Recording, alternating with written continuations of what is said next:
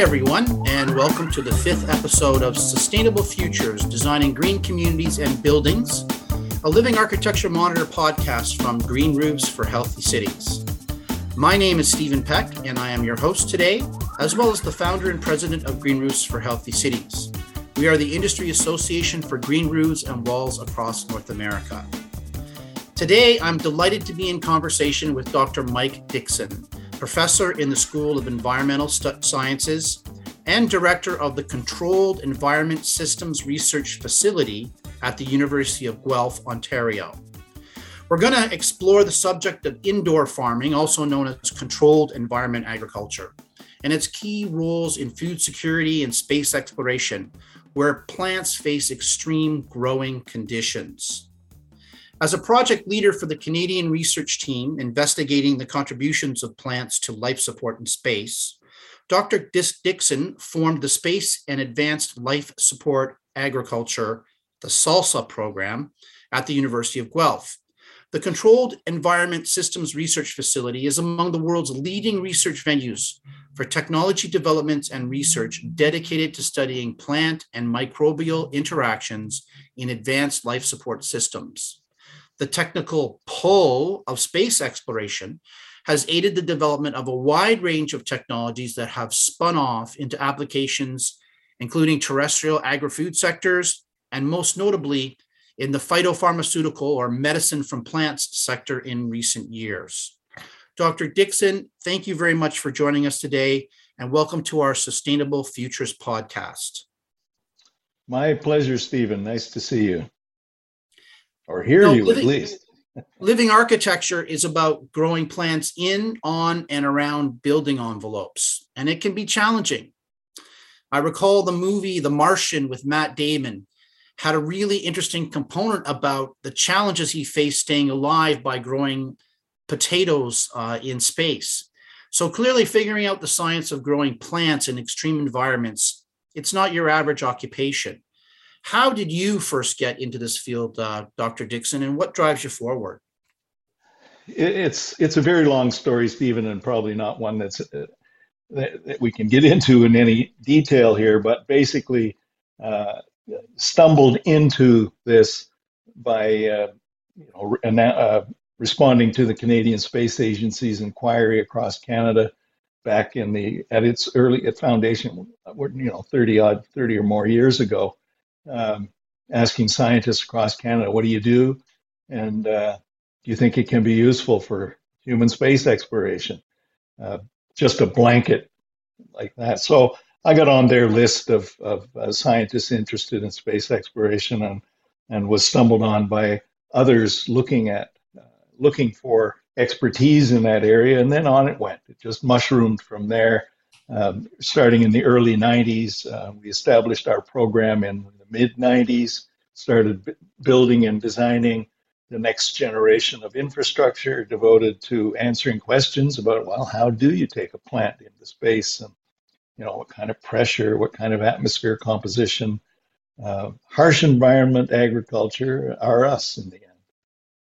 So it wasn't your love of James T. Kirk and uh, and Spock that uh, that got you started. It was uh, just unraveling the secrets of growing plants in, in harsh environments?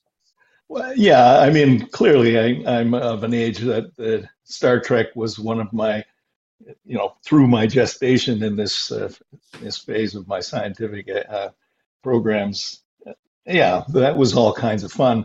But um, as as we developed our, a more sophisticated program in what's become called biological life support plants in space. As we've developed that program, it became increasingly more obvious that this is what we absolutely must do as humans if we're going to explore space and you know explore Mars, find life, or at least the remnants of some form of microbial life, which I'm absolutely confident we will find. Uh, but that kind of an exploration agenda takes years, decades, and the prospect of spending extended periods with larger and larger crews on, on the surface of Mars means that you absolutely must have some form of uh, regen- bioregenerative uh, life support, which is green plants. Mm-hmm. Yeah, we uh, we can live on a lot of technology, but we still need to uh, eat um, on a regular basis. So, being able to grow food effectively in space uh, or on any on any planet like Mars is obviously very challenging. There's lots of factors like uh, growing food successfully that are important, like light and pressure, nutrients, CO2 le- levels.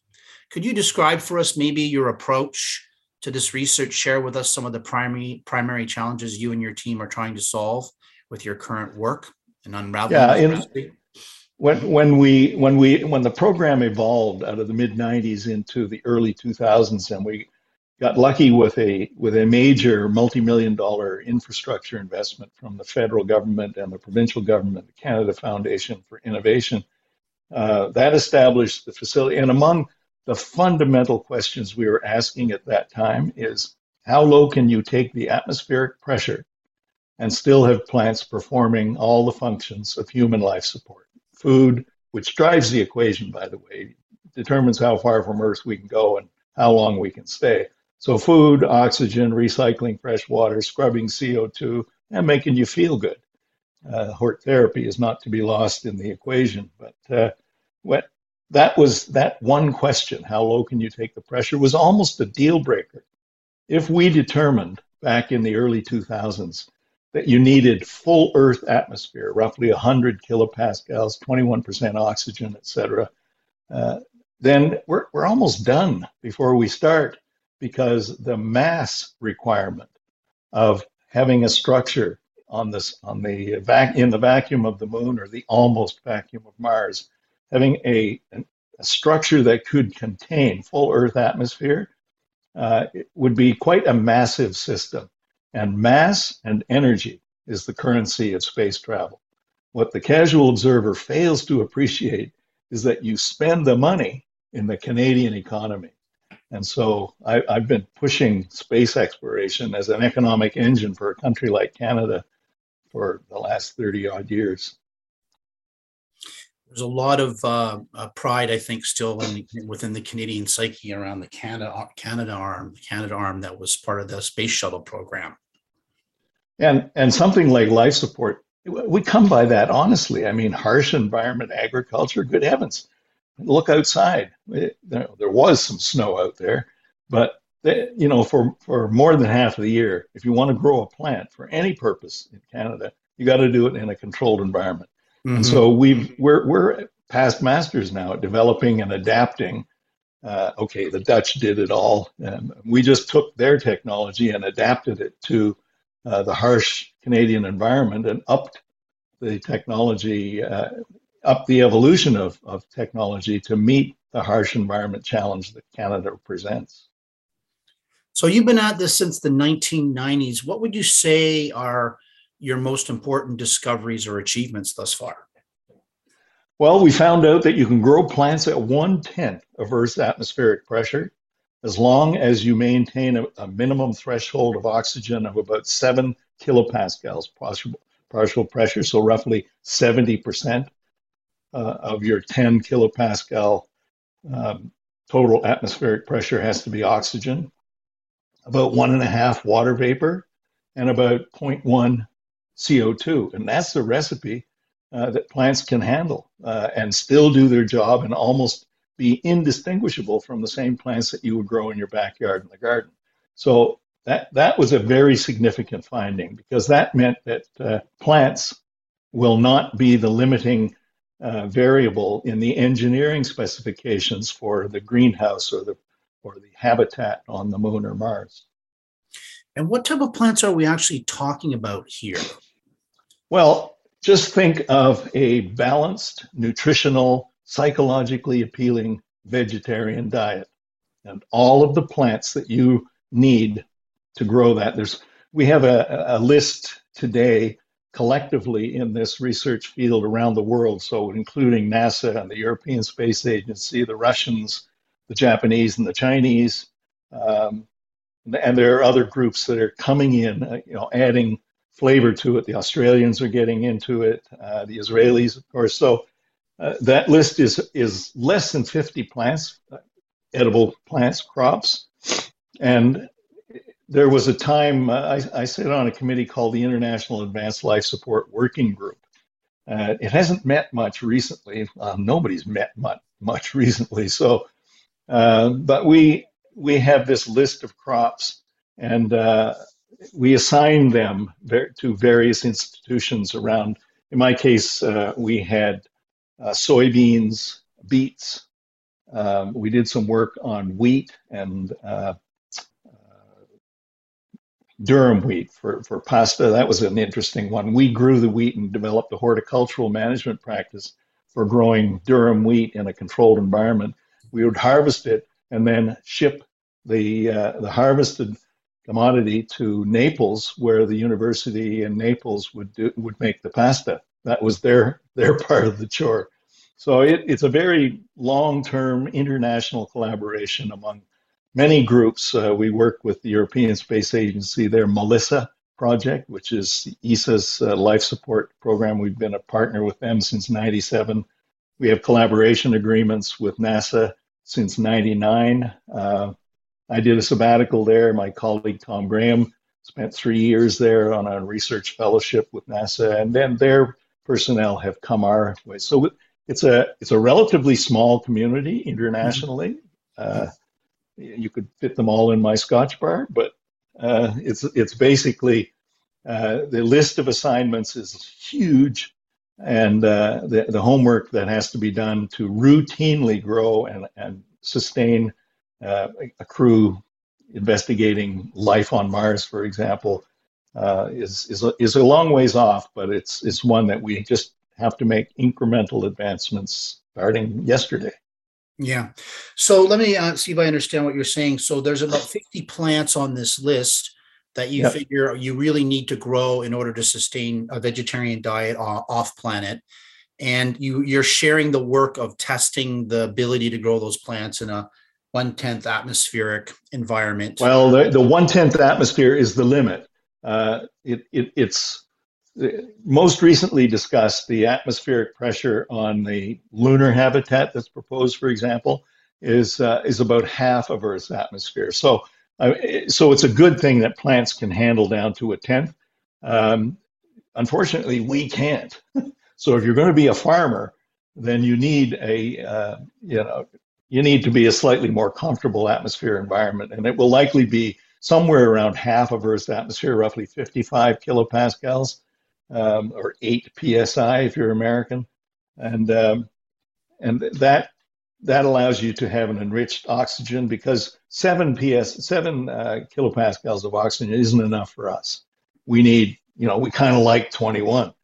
Um, we got kind of used to it, so uh, it's likely that there will be an enriched oxygen environment in half of Earth's atmospheric pressure, and that allows you to take advantage of that reduced pressure and reduce the mass of your containment system uh, commensurately. Mm-hmm. So that work that that through those in those conditions, those harsh conditions, is being those plants are being studied by a whole variety of different research institutes around the world. As I think is what you're what you're saying. That, you're that's right. We right. we at Guelph we are uniquely capable at looking at the reduced atmospheric pressure on the scale that we do. Um, that that's you know basically we've done that. That that's uh, my that's under the under the bridge, if you will, that water. So we know now. You know you don't have to keep beating the hypobaria story to death. We've we've got uh, as far as we need to go there. There will be other aspects of that as you start to integrate other technologies into the reduced atmospheric pressure, you have to test drive it before you go. And uh, for plant production, though, we have a, a, relatively unique infrastructure in our facility that uh, that has taken that story quite a ways in the last 20 years.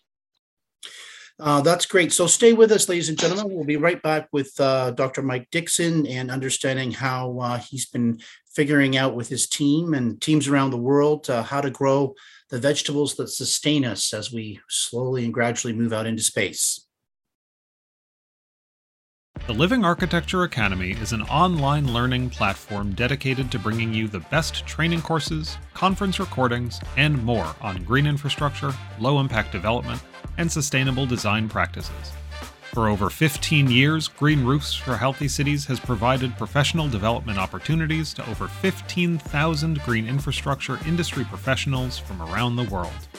Learn all about integrated water management with our Net Zero Water for Buildings and Sites course, or begin earning your Green Roof Professional accreditation, all from the comfort of your home. All courses on the Living Architecture Academy are offered on demand, do not expire, and are approved for AIA, ASLA, and GRP continuing education, so you can learn at your own pace, on your own schedule, and earn CEUs. Visit livingarchitectureacademy.com and start your professional development today.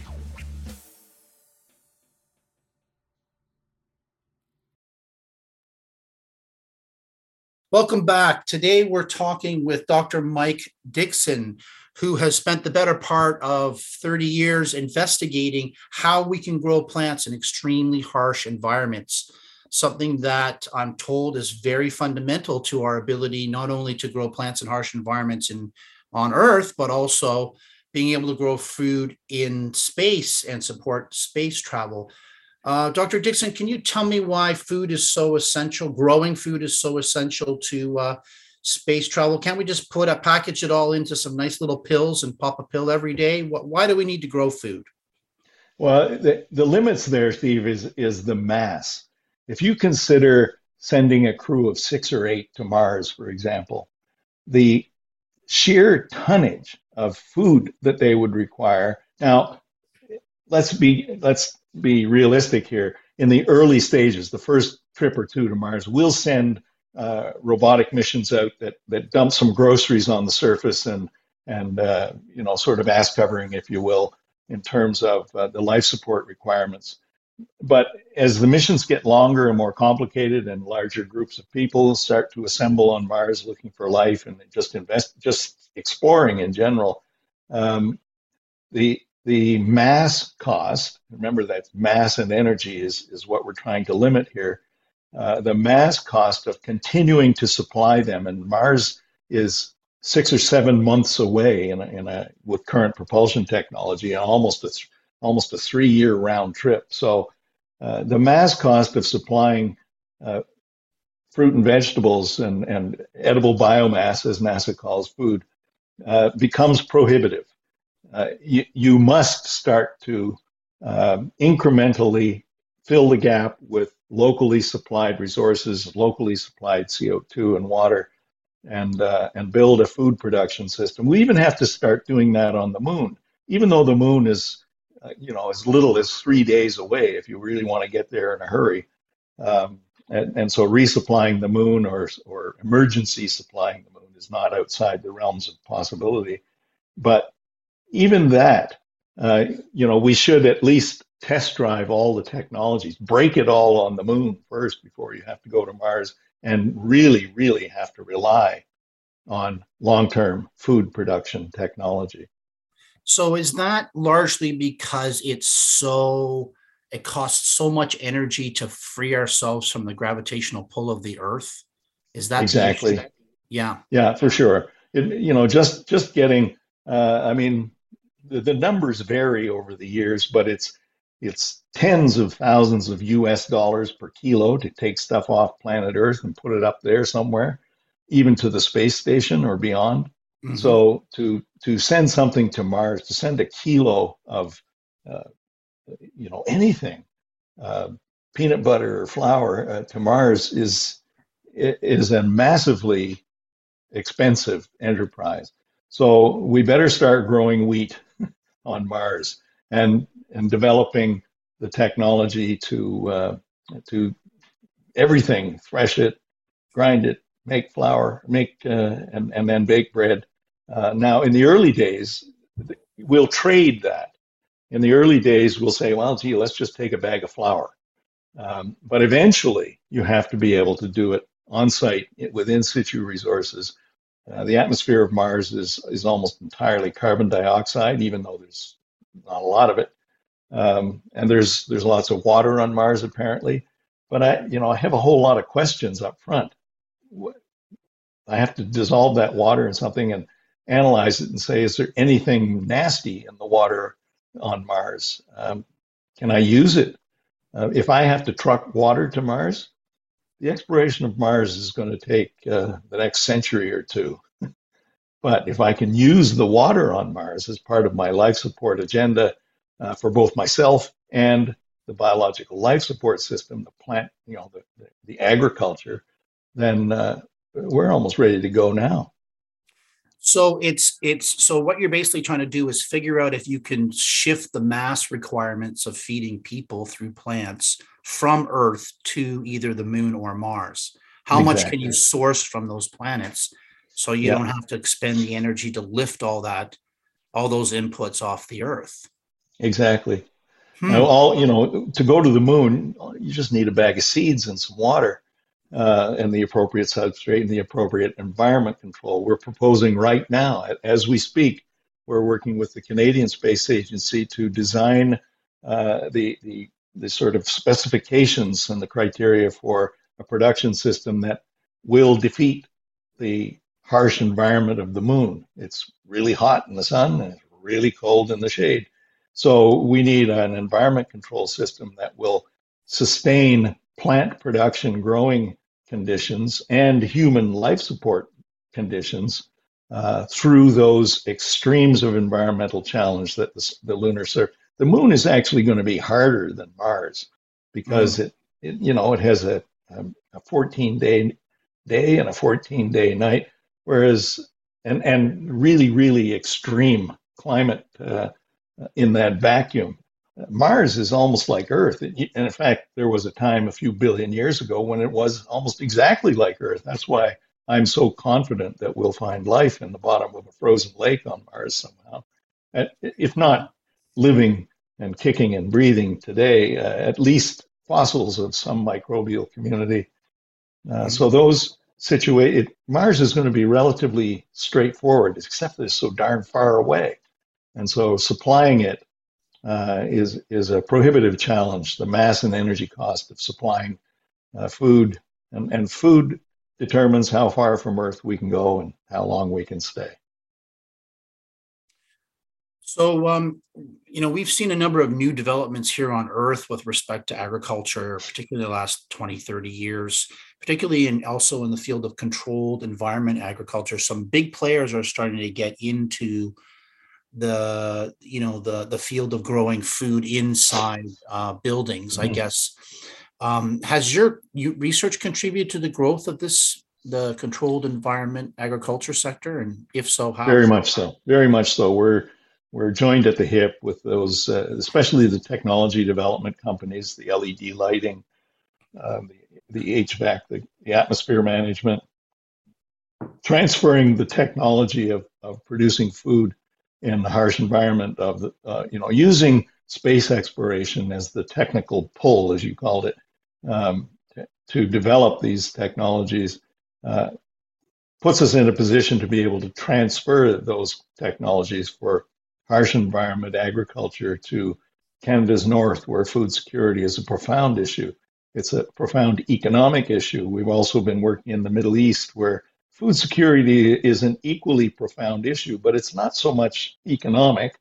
Uh, they literally have money to burn, uh, but it is a you know a, a social and a political issue. Um, so having having food security in your society is a is becoming a significantly more important social and political issue.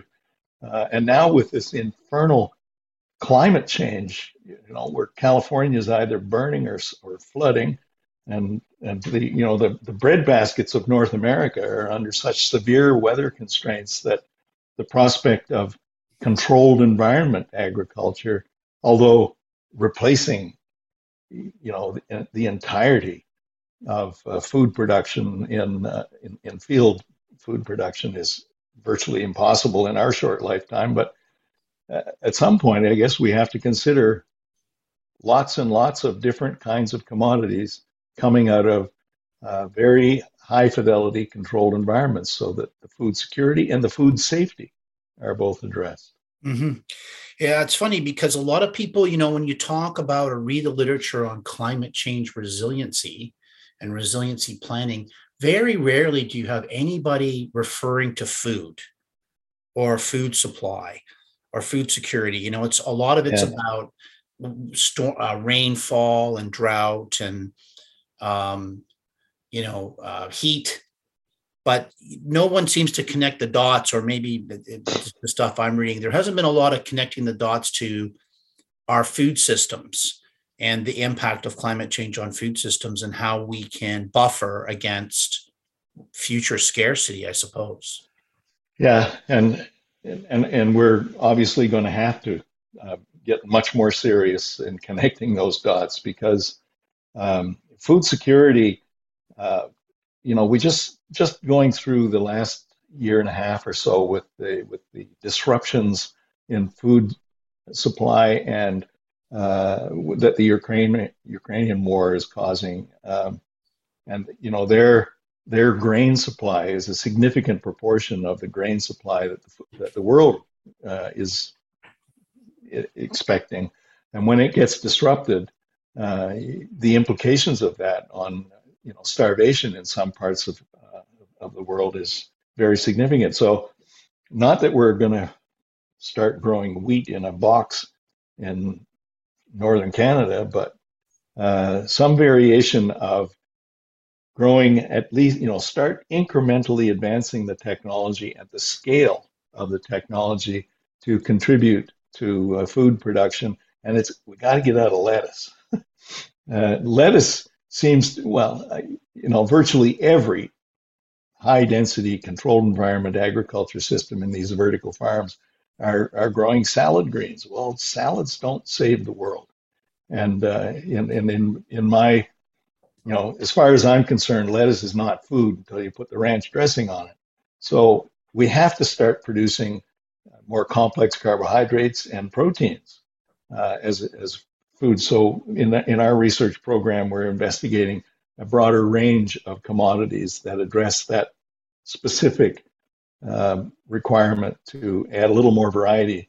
And and if you go to space, you know the 40 or 50 plant commodities that we have is is everything, just every uh, plant that you can think of that's part of a nutritional, well balanced vegetarian diet. You know, wheat, beans, peas, corn, uh, beets, soybeans. Uh, it, it- you know, the list is is just exactly what you. there- There's nothing remarkable about. It's exactly what you would think it would be, and uh, developing the arithmetic to say, okay, I've got a crew of six, and here's their menu cycle for the next, say, 10 day menu cycle, and here are the menus for the breakfast, dinner, and and, and, and supper, uh, and I need this mass of that specific commodity at each of these days for each, you know, for this crew. So we can do the arithmetic to figure out how much plant material with obvious margins of error uh, do I need to support this crew. And then you can also do the arithmetic to figure out, okay, how much CO2 do they scrub? How much oxygen do they deliver? How much fresh water do they recirculate? And it turns out that if you grow enough food for you and me, each of us, and we each need about 50 square meters, that that number is getting less and less with more research. Started out at 73 in our program. So That's it's a 40 50 or square meter. That's 50 square meters of surface area too. of yes, of plant production areas. Surface So, uh, could be vertical, could be could be stacked. Exactly. Yeah. Yeah, just the just the area of growing plants, and that that amount of plant material gives you and I twice as much oxygen as we need, twice as much CO2 scrubbing as as we require, and twice as much fresh water recycling. So that's why food drives the equation. That's why all the work in in the life support research agenda is trying to drive the mass and energy cost of the food production system down. You know, I think that uh, the reason why, um, at least the uh, it seems the early controlled environmental uh, environment agriculture facilities are growing a lot of leafy greens has a lot more to do with the fact that they're um, they're in demand all the time. They don't travel well, so they they do well in in local markets, and there's a price Yeah. premium. There's a price premium for them. So it's more about the locational factors and economic benefits probably than uh, like a survival scenario like you're painting. Yeah, that that uh, that marketplace, though, it, you know, it's it sort of operates now on, on a niche market and a local area market. You're right that the distribution system, uh, if you localize that, it reduces the so-called carbon footprint of, of the distribution of that. But it, it isn't a, a, very significant contribution to our nutritional requirements. And ultimately, that's what we're, de- we're definitely going to need um, as, as the sort of, um, you know, the upheavals of conventional agricultures get more severe with climate change or fires or floods, whatever. Um, then we, we'll need alternatives to fill that gap.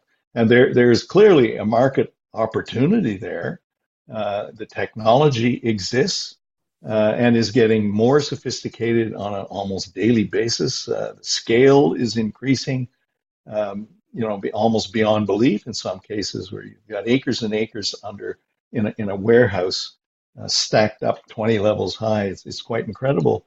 Um, and and the biggest gap, the biggest sort of bottleneck in that whole industry sector as it's evolving is the availability of highly qualified personnel, people who know where the on switch is for all this quite sophisticated agricultural technology. Yes, the human resource component.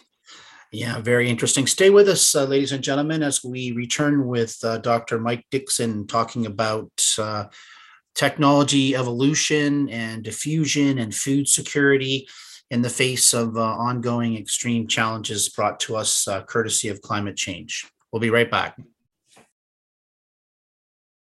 The Living Architecture Monitor is a fully digital quarterly publication by Green Roofs for Healthy Cities featuring explorations of innovative trends, thought provoking interviews with industry leaders, and information about the latest developments in green roofs and wall policy throughout North America and the world.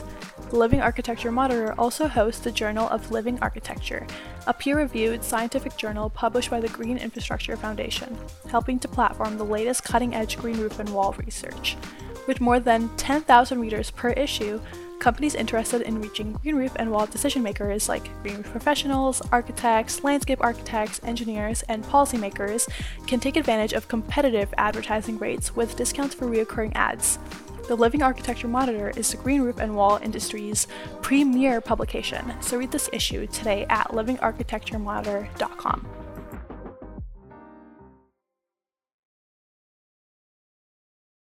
Welcome back to the Sustainable Futures podcast. With me today is Dr. Mike Dixon, and we're talking about food security, controlled environment, agriculture, space exploration. Um, and, and, and Mike was just mentioning, you know, that one of the challenges or the bottlenecks of actually growing more food in inside buildings is the human resource uh, constraints, not having enough qualified people. Could you speak a little bit to the job opportunity component of uh, of growing food through these uh, through these technologies? The the opportunities uh, for young people these days, and this and it's historically, you know, it's, it's, not always been the most attractive field, agriculture. Um, and, and, in fact, I recall a time when Guelph was referred to as Moo U and uh, the prospect. But now, with the, the very sophisticated technology and the requirements to know where the on switch is for, all, for all this stuff and be able to sustain and maintain it uh, reliably so that your food production system uh, does what it's meant to do on, in, in, a, in a reliable fashion. That's not a trivial undertaking. And uh, I'm, I'm continually bombarded by people in that controlled environment sector, the industry, uh, and we have industry partners as well who feed on our, the leading edge of our technology development as well as our personnel.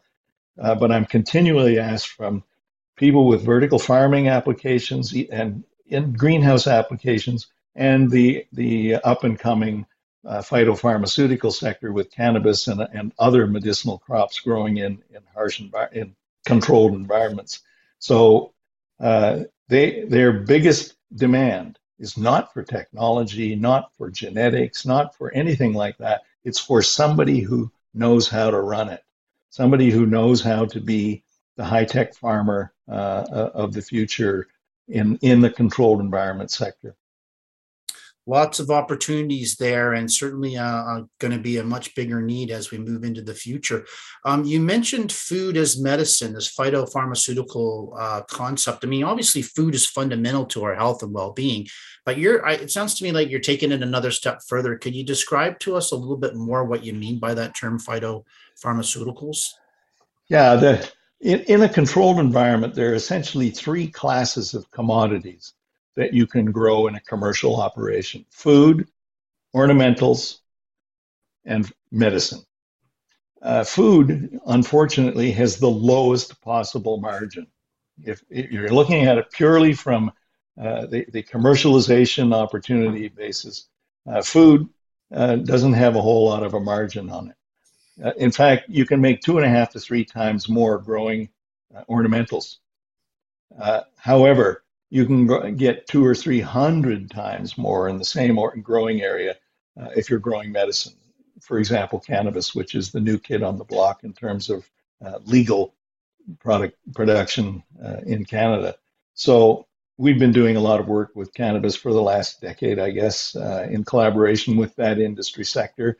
Uh, they, they, support leveraged con- research contracts that leverage uh, federal, provincial contributions to support and and then we develop uh, the personnel who know what not to do. That's probably the most important thing we pass on in, in tech transfer is what not to do. And I, I had one PhD student who uh, was literally offered a job as he stepped off the podium uh, from giving his uh, PhD dissertation defense. Hmm. That's quite remarkable. Um, you know, some people uh, in the agricultural sector are critical of these high tech uh, approaches. You know that often you know don't involve organic material of any kind, or mm. that are using um, you know chem- chemistry based nutrient supply and and they they claim that uh, you know it's they look the food looks good maybe but there's no it's lacking in some way. Have you has the has any of your research touched touched on that? I mean are astronauts going to die because they're missing some fab some special sauce that comes from living soil? Um, actually you, you hit a, a you know relatively sensitive point. You're absolutely right that the the environment control, if you know, you can bring the genetics of, of whatever plant you're interested in, whatever food crop or or, or uh, ornamental or or specifically medicine. This is what's really driving the answers to this question or, or the need for the answers. And uh, the the controlled environment agriculture then determines the whether you can exploit those genetics adequately or not. And the, you know, we did some really pretty uh, neat little experiments looking at the color of light, the spectral quality. And turns out that that is an extremely profoundly powerful environment variable. It, just by changing the color of the light, you can change the size, shape, color of the plant, its its expression of anthocyanins, antioxidants, you know, the red streak in the lettuce, for example is a result of uh, blue light. And uh, if you have more and more blue light, then you get more and more of this red anthocyanin expression. So, uh, that, and different different uh, spectral qualities of light result in, as I say, different sizes, shapes, and color, and also taste. You can taste the difference if you grow it in in uh, white light or blue light or red light, uh, and then take a taste they, in fact, the Nature of Things did a little piece with us some time ago uh, where they confirmed that indeed the, the lettuce growing in this uh, at this color of light is different from the lettuce growing in that color of light. So you think about it, the, the color and the taste are secondary metabolites. They're they're they're um, you know the the products of the metabolism inside the plant, the chemistry that happens after the plant sucks in the CO2 and does photosynthesis, and then distributes that energy uh, to other processes, uh, so called secondary metabolism. And that's what produces the color and the taste. It, it's also what produces the medicinal compounds. So I can play with the color of the light and modify the profile of nutritional compounds as well as medicinal compounds. So the THC and the CBD in in my uh, cannabis is a product of these secondary metabolic processes, and I can play a tune with them by maintaining a specific environment uh, recipe, and and that is probably what, and, and we're only just starting to do this. That is how uh, the plant-made medicine will evolve from being um, what it is today, which is not all that reliable in many respects, to being very similar to a standard pharmaceutical commodity. Always the same. You know, the pill has the same concentration of of the profile of medicinal compounds that you create. Well, we can we can aim at doing that with a plant, and it's environment control, high fidelity environment control that gives you the power to do that.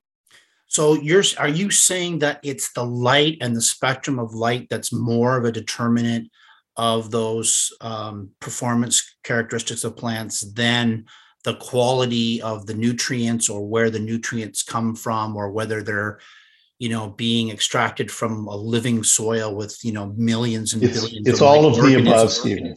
Yeah it's all of the above. You you cannot separate. There, there's six or seven prime environment variables that temperature and humidity which you can't separate nutrients and water, which you can't separate, and light and CO2. And it turns out as if you start messing around with the quality of the light, you change the way the plant feeds on the nutrients. So that that whole metabolic process that's um, being serviced by the nutrients that are pulled up by the roots and the the uh, photosynthetic compounds that are produced in the green factory, the leaves, the interactions there so you can't separate out different environment variables. I'm we, are using the color of light as a as a tool, but not in in the absence of integrating the rest of the concert of environment variables that is being played, uh, because the plants are the product of their environment within the confines of their genetic complement. Right. So if you take that the nature of that feedback loop uh, up into space it begs the question how do you replace the nutrients that are inevitably depleted from the plants regardless of what the temperature humidity or you know mm. the, the the spectrum of light you're you're going to deplete the nutrient base so whatever it might be whether it's organic you you recycle everything. When you go to space there's no such thing as garbage. You cannot throw anything away now, we're really terrible at that here on Earth. Oh, and uh, a lot of the research that we do in our facility is how do you recycle everything? We're focusing mostly on the water and nutrients and the sensor technology required to sustain a recycling of the nutrient. We still can't do that very reliably in, in our greenhouses or anywhere. It's, a, it's not a trivial technical challenge. But we have to be able to recycle all the carbon, oxygen, water, and nitrogen, et cetera, because you can't throw anything away when you go to space. And, and you, you've just hit on essentially the, the basis for my entire research program going forward is um, solving many or as many of these issues as we possibly can. Uh, how to recycle everything, how to create the environment control recipe that yields the nutritional, psychologically appealing vegetarian diet on the surface of Mars. Uh, we're, we're, not going to develop that on Mars. We're going to develop it here uh, at the University of Guelph and ship it to Mars eventually. Right. You really have to you have to create a, a system, you know, that uh, that uh, continually regenerates itself. Exactly, exactly. And, and that's how the Earth works. But we have the capacitance of this whole planet to help us out here. When you go to Mars, you're going to be in a box. And the, the capacitance of the system, and that, that's really the challenge, is the time constant for the recycling of each of these individual elements and compounds. Uh, they're so vastly different. They vary in, in some cases by two orders of magnitude. That's, ha- that's handled in, on Earth here by the sheer volume of, you know, the solution to pollution is dilution. You've ever heard that? Mm-hmm. So it's the sheer volume of our ecosystem that uh, that that sustains us. We won't have that on the moon and Mars, so we're going to have to figure out an, aw- an awful lot. I've got a homework assignment list that will take me through the rest of my professional career and beyond. That's really uh, that's really fascinating, and you know, it makes me think about another aspect uh, of this that um, that we've been talking a lot about uh, in our industry, which is the whole um, biophilic hypothesis and the need for uh, the psychological and physical need for people to be in natural areas at a minimum mm. of two hours a week uh, to maintain their well-being. And it seems to me that you know the design of a of a of a facility that's going to produce food and mm, you know metabolize CO2 and produce oxygen is also going to perform some sort of a psychological function Absolutely. for astronauts as well. With without question, uh, the the so-called HORT therapy aspect of this is definitely not lost on us. We don't have the. I actually did have a couple of students back in the day that that were approaching that and in collaboration with the psych department, et cetera. It never evolved into much because it was hard to get funding support, quite frankly, mm-hmm. uh, to approach that rather nebulous, hard to quantify context of, uh, of plant environment and human interactions. Um, we, you know, so we we're stuck mostly in the highly technical area of plant environment interaction and solving the issues and and the, the, the technology requirements to yield a successful outcome there. But you're absolutely right. We got to figure out uh, what's what not to do when uh, when we start to uh, develop more psychological profiles of personnel as we ship them off to Mars for a decade. Yeah, that's a really interesting question because you know if you get into the space age, you know, 26 layers separated by you know 10 centimeters with different colors of lights yep. and so forth it, that type of uh, environment although productive and possibly sustainable may not give anybody the psychological support they need uh, I, I, guarantee you everybody will have a little plant in their on their desk yeah that's not going to cut it uh, i'm afraid no. dr dixon but uh, it, it's uh, nice to think about any future thoughts thoughts about your your future in terms of your research. You, have expressed the uh, some of those already. I'm just wondering if you've had anything else you want to uh, share with us. Well in in the space exploration agenda my bucket list is to grow barley on the moon. And barley is it, you know it took me a long time to get barley accepted by the international life, advanced life support working group. When i first suggested it back in the mid 90s uh, it was shot down by the chairman of the committee, Frank Salisbury, uh, who I didn't understand or appreciate this at the time, but Frank was, uh, he's passed away since, but Frank was a teetotal Mormon from Utah. And I was supporting my argument for barley because it is the foundation of single malt whiskey. And I had just been appointed one of the conveners of the Malt Whiskey Tasting Society of Canada. So that was and and using that rationale for that food crop, basically, uh, he, Frank didn't even laugh. And uh, but Frank since retired, and Ray Wheeler, who is the uh, head of the life sciences group at Kennedy Space Center, is the new chairman of that committee. And Ray and I are in collusion, and barley is now officially on the candidate crop list for human space exploration. So when they make that first dram on Mars, that's mm-hmm. how it got there. Well, hopefully they'll name that barley after you. You know uh, that that Scotch after you, rather, uh, if they do ever pull enough together to uh, distill it. Uh, that would be that would be fan- that would be fantastic. But bearing in mind, bearing in mind, Stephen, that that's that's a very long-winded and, and highly technical enterprise. In the meantime, developing the technologies to recycle water, to grow anything in a, in a really harsh environment like northern Canada or the deserts of the Middle East, that is the real spin off and technology transfer that, that emanates from our program. That, that's, that's really what sustains it. We don't often get a mission to go to the moon or Mars, so no mission, no money.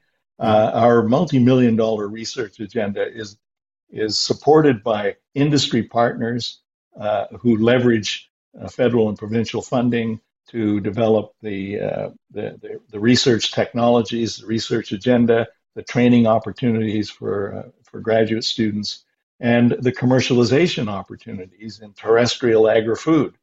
Mm-hmm. Uh, that, that's the real agenda here. Yeah, there's a real challenge in the north too. Uh, my understanding oh. is sometimes it costs like twenty dollars for a head of lettuce, or like just to, yeah. to, the cost of transporting fresh food to further far the far north is uh, really causing a lot of um, economic and social and health strain on those communities. So why not grow it if you can, um, you know, on site? Um, that sounds like a wow. huge, that would be a huge plus, I think, for the well. Yeah, and and we did we did a feasibility assessment of that particular challenge some years ago in collaboration with Allied in, in collaboration with now Honeywell. Um, but uh, ComDev International and and uh, as the aerospace sector, and also uh, the government of Northwest Territories, uh, the Arctic Energy Alliance, and Aurora Research Institute. And on their website is a is a uh, our final report, which was uh, outlining Ag North. I think if you just Google Ag North, you'd find the Aurora Research Institute's report of our feasibility study and it, I was totally surprised, quite frankly, pleasantly surprised to discover that it can be economically feasible, even with the cost of energy uh, and, and the technology uh, challenge of a snowbank in Yellowknife, that you can make a buck growing food in a harsh environment in Canada's north. Not any food, but you know specific high-priced commodities, uh, red peppers, strawberries, etc. And uh, not using diesel, surely not using diesel. No, absolutely not. No, and my argument, geothermal, geothermal, or uh, well, solar, or just wind? about anything but diesel. my yeah. argument has been that you know we have we have as taxpayers in the south here we have subsidized our cousins in the north uh, to the extent of many many millions uh, over the years for what used to be called food mail and is now called nutrition north. So the program of servicing the food the perishable food requirements for our cousins in the north has uh, we we have imported food mostly from Mexico, and uh, I, I'm suggesting that we divert some of that subsidy to an energy subsidy for a subculture of controlled environment agriculture in the north. Uh, you know, give us 10 or 15 years of subsidizing, subsidizing that activity and build up the infrastructure and the expertise, the so-called HQPs, the highly qualified personnel that uh, that know how to run a controlled environment agriculture system, and you will have an industry, an agricultural industry in the north that incrementally, as it advances, uh, removes the requirement for uh, for shipping it in from Mexico. That sounds like uh, a really potentially positive adapta- adapt- adaptive strategy for northern communities, which increasingly are having trouble getting their sustenance from the land due to a whole bunch of factors like ice melting prematurely and and yeah. so on and so forth. So uh, let's hope that um, you know there's they take you seriously and there's some way to to move that those ideas forward. Mike, they sound really great. Yeah, and both the federal and provincial governments uh, uh, are are you know keenly keen to support these kinds of adventures. And I've been involved in a, new, a number of projects. In general, it's been my experience that as soon as the government money runs out, the, the project sort of fizzles and dies. Um, so it, it, needs a combination of of uh, commercializable technology and, uh, and and entrepreneurial activity that can exploit the the commercial opportunity appropriately uh, and support it. And, and, you know, you can't go in there and just sort of instantly solve the problem. You have to you have to sort of take baby steps and incrementally advance the technology and take advantage of technology transfer from guys like me in our program and personnel that, that we produce because we know how to do it and work directly with communities that are keen to, to adopt absolutely technology yeah. yeah it sounds like a great opportunity well, thank you so much. We really appreciate your time, uh, Dr. Dixon, and your research is obviously contributing to our sustainability in a variety of ways. And uh, I just hope that uh, as we move forward, well, we'll uh, we'll um, solve more of the riddles of uh, figuring out how to to uh, go out and uh, create communities in space, and more importantly, make sure we take care of the communities here on Earth, the ones that will I'm with you. likely Yep. be our homes for a long time to come. Absolutely. We'll catch up with you uh, in uh, in a in a few weeks, and maybe we can pop by. I'd love to come by and see what you're up to in Guelph and kick the tires. Standing a standing invitation. We're we're part of the Deep Space Food Challenge that the Canadian Space Agency has has uh, uh, put together, and we're in preparing to defend our uh, our prototype and hopefully advance to stage two, phase two of this challenge, developing technology to do just what we've been talking about. And um, that, there's a big media day. I think they're coming to judge our program next Thursday, and there's a big media day on Wednesday and Thursday. So there, you'll see this stuff in the press um, for the next couple of weeks, probably. Um, That's really that's really great, and uh, I think it's also great that you are thinking about and promoting and communicating applications of your technology for the needs here of people on Earth. Um, you know, not just uh, you know the start the Trekkies in us all. You know. well, that's the sex appeal. the the real The reality is the tech transfer and the commercialization opportunities for industry partners is really what drives the program. hmm hmm I can see that. Well, thanks again, and um, I think that will conclude our uh, our broadcast. Thanks so much, uh, Dr. Mike Dixon, for your dedication to this work and uh, for your time in explaining the many challenges that you've been uh, working on, and for thinking about how these uh, how to uh, apply these uh, amazing technologies to the needs uh, of us on Earth and to try to keep us sustainable as possible in the face of climate change. Thank you very much. Thank you, Stephen, for the opportunity, and uh, I hope we get a chance to talk about it again. That's great. Thank you.